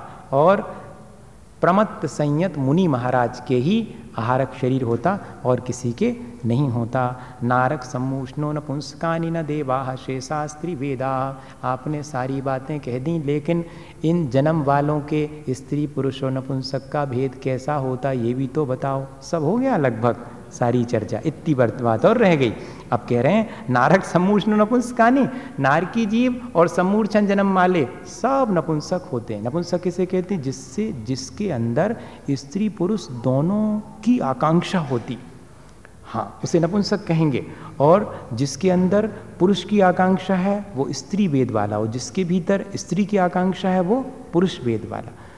ये सामान्य सी परिभाषा है। दूसरी परिभाषा भी बनाई है। कि जिसके जिसके अंदर स्त्रीत्व जैसे गुण होते हैं, पुरुषत्व जैसे गुण होते हैं, या दोनों के मिले जुले गुण होते हैं, ये भी परिभाषा आचार्यों ने बनाई है, जिसमें समझ में आवे। लेकिन अपन लोग को ऐसी फीलिंग तो होती है कि नहीं होती? जब अपन, मैं कभी ऐसा नहीं कहूँगा कि मैं खाती हूँ। मैं नहीं कहूँगा, क्योंकि पुरुष हूँ। पुरुष वेद का अनुभव कर रहा हूँ, और माँ लोग कहेंगी तो मैं खाती हूँ, मैं जाती हूँ। ये किस चीज़ की फीलिंग है? अपने स्त्री पने की फीलिंग है, अपने पुरुष पने की। ये कौन करता है? ये ये वेद कहलाता है। इसे ही लिंग कहते हैं। तो कह रहे हैं कि नरक के सभी जीव कैसा फील करते हैं? नपुंसक पने का। और सम्मूर्षण जन्म वाले सब नपुंसक ही होते हैं। न देवाह देवों में नपुंसक वेद नहीं होता। मात्र स्त्री और पुरुष। देवियाँ और देव दो ही रहेंगे। और शेषास्त्री वेदा, बाकी जितने बचे, उन सब में तीनों प्रकार की फीलिंग रहेंगी, तीनों प्रकार के वेद रहेंगे। इस तरह से सारा हो गया सूत्र। एक और बाकी बचा, पूरा हो गया। औपाधिक चरमोत्तम देहा संख्य वर्षायुषो न पवर्ति आयुषा। सन, अब आपने जन्म जन्म की और भेद, प्रभेद और सब बातें बता दी, कछु मरण की भी तो बताओ। आचार्य महाराज से कह दिया तो आचार्य महाराज कहते कि मरण का हिसाब किताब भी बताए देते हैं। कौन कौन का मरण बिना समय आए हुए हो जाता है और किस किस का मरण अपने समय पूरा होने पर ही होता है। अब इसमें झगड़ा नहीं करना। कैसा कि अकाल मरण होता कि नहीं? किताबें लिखी गई हैं, वे पढ़ लेना, अपन तो बुद्धू हैं, जैसा अपन को कहा उतने ही जानते हैं। होशियार लोगों का काम है कि ये सिद्ध करना कि अकाल मरण होता कि नहीं होता। अगर अकाल मरण हो जाएगा तो फिर तो केवली भगवान का देखा हुआ मिथ्या हो दुनिया भर की बात। कौन पड़े उस झगड़े में? इसमें जैसा लिखा है, अपन उतने ही समझ लो। है ना? इतने से अपना काम हो जाएगा, कल्याण इतने से हो जाएगा। और अगर ज़्यादा छः उपसम है, ज़्यादा ही खुरापात सूझती है तो फिर वैसा हमें उसमें कोई आपत्ति नहीं, वैसा भी और जाता अब बैठे बैठे क्या करें? बैठे बैठे कुछ थोड़ा बहुत तो पढ़ना चाहिए, ज्ञान तो कर लो, उसमें कोई दिक्कत नहीं। औपादिक चरमोत्तम देहा संख्य वर्षा आयुषो न पवर्त आयुषा। उपाद जन्म वाले जीवों का अकाल में मरण नहीं होएगा, आयु पूर्ण होने पर ही शरीर छूटेगा। चरमोत्तम देह वाले चरम देह वाले भी नहीं और उत्तम देह वाले भी नहीं। चरम देह वाले अर्थात अंतिम हैं, जिनका कि मोक्ष होना है। अंतिम शरीर है उनका, जिससे कि उन्हें मोक्ष होना है। अकेले इससे काम नहीं चलेगा। या कि नारायण इत्यादि जो महापुरुष हैं सलाह का पुरुष, उनके जैसा उत्तम शरीर मिल गया है, इसलिए आपका अकाल मरण नहीं होगा। ऐसा नहीं है। चरमोत्तम देहा, चरम शरीर भी है और उत्तम शरीर भी है। कौन है वे? तीर्थंकर एकमात्र। हाँ चरम और उत्तम देह को धारण करने वाले जो तीर्थंकर हैं, उनके भी अकाल में मरण नहीं होगा और जो असंख्यात वर्ष वाले भोग भूमि के जीव हैं, एक पल, दो पल, तीन पल की आयु वाले हैं, उनके भी अकाल मरण नहीं होगा। इसके अलावा सब जीवों के अकाल मरण संभव है। अकाल मरण किसे कहते हैं? बाह्य में विषभक्षण से, शस्त्र के आघात से, किसी एक्सीडेंट से, श्वास के अवरोध हो जाने से हार्ट अटैक या हार्ट फेल हो जाने से, या अनीति करने से, उत्पन्न भय के द्वारा जो मरण होता है, वह सब अकाल मरण है। बाह्य निमित्त सापेक्ष मरण को अकाल मरण कहते हैं, और बाह्य कोई निमित्त नहीं मिला, और मरण हो गया तो वो सकाल मरण कहलाता है। आचार्य भगवंतों ने तो इतनी ही परिभाषा दी। तत्वार्थ राज वार्तिक में अकलंक स्वामी कहते हैं कि हम ऑक्सीजन इत्यादि बाहर से दे करके औषधि का उपचार करके व्यक्ति के अकाल मरण को रोक सकते हैं। यहाँ तक उन्होंने रस रसायन के द्वारा अकाल मरण को टाला जा सकता ऐसी तक बात लिखी है। इससे मालूम पड़ता है कि सकाल और अकाल दोनों तरह का मरण होता है। इन जीवों का जो पाँच जन्म वाले हैं चरम और उत्तम देह को धारण करने वाले हैं और असंख्यात वर्ष की आयु वाले हैं, उनके तो अकाल में मरण नहीं होगा, बाकी सब जीवों के अकाल में मरण हो सकता है। इसलिए किसी के भी मरण में कारण बनने से बचना चाहिए। यह सोच करके कि जिसकी आयु आ जाएगी, सो वो मर जाएगा। हम कौन होते हैं? हम तो छत पे से धक्का भी दे दे मैंने मन हुई है तो कमर हैं। तो भैया धक्का नहीं दियो, कोई खिलाने जाए कह रहे हम? उसको जब मरना सो मरेगा। आप क्यों उसके लिए उपाय कर रहे हो? क्योंकि सुख दुख जीवित मरणोपग्रहाश्च आगे आएगा सूत्र। हम दूसरे के सुख दुख में जन्म मरण में निमित्त बन सकते हैं, इसलिए कृपा करके दूसरे के सुख दुख में जन्म मरण में निमित्त बनने से बचना चाहिए। सुख दुख होगा सो उसके कर्मों से होगा, जन्म मरण होगा सो उसके आयु के वशीभूत है, लेकिन हम उसमें निमित्त ना बने। इतना ही इसको जानने का, इसमें ज्ञान का अपन को उपयोग करना चाहिए, उलझना नहीं चाहिए। अपन को क्या सीखने की बात है मुख्य कि भैया अपन मरण भी इस जीव का हो सकता है, समय से पहले भी हो सकता है, इसलिए अपने निमित्त से किसी का भी घात ना हो। नहीं तो अपना ही अहित है, ऐसा विचार करके और अहिंसा का उपदेश देना चाहिए। दूसरा अध्याय अहिंसा का उपदेश देने वाला है। मिथ्यातम नाश वेखो ज्ञान के प्रकाश वेखो आपा पर भास वेखो भानु सेवकानी है। सहो द्रव्य जान वेखो बंध विध भान वेखो स्वपर पेछान वेखो परम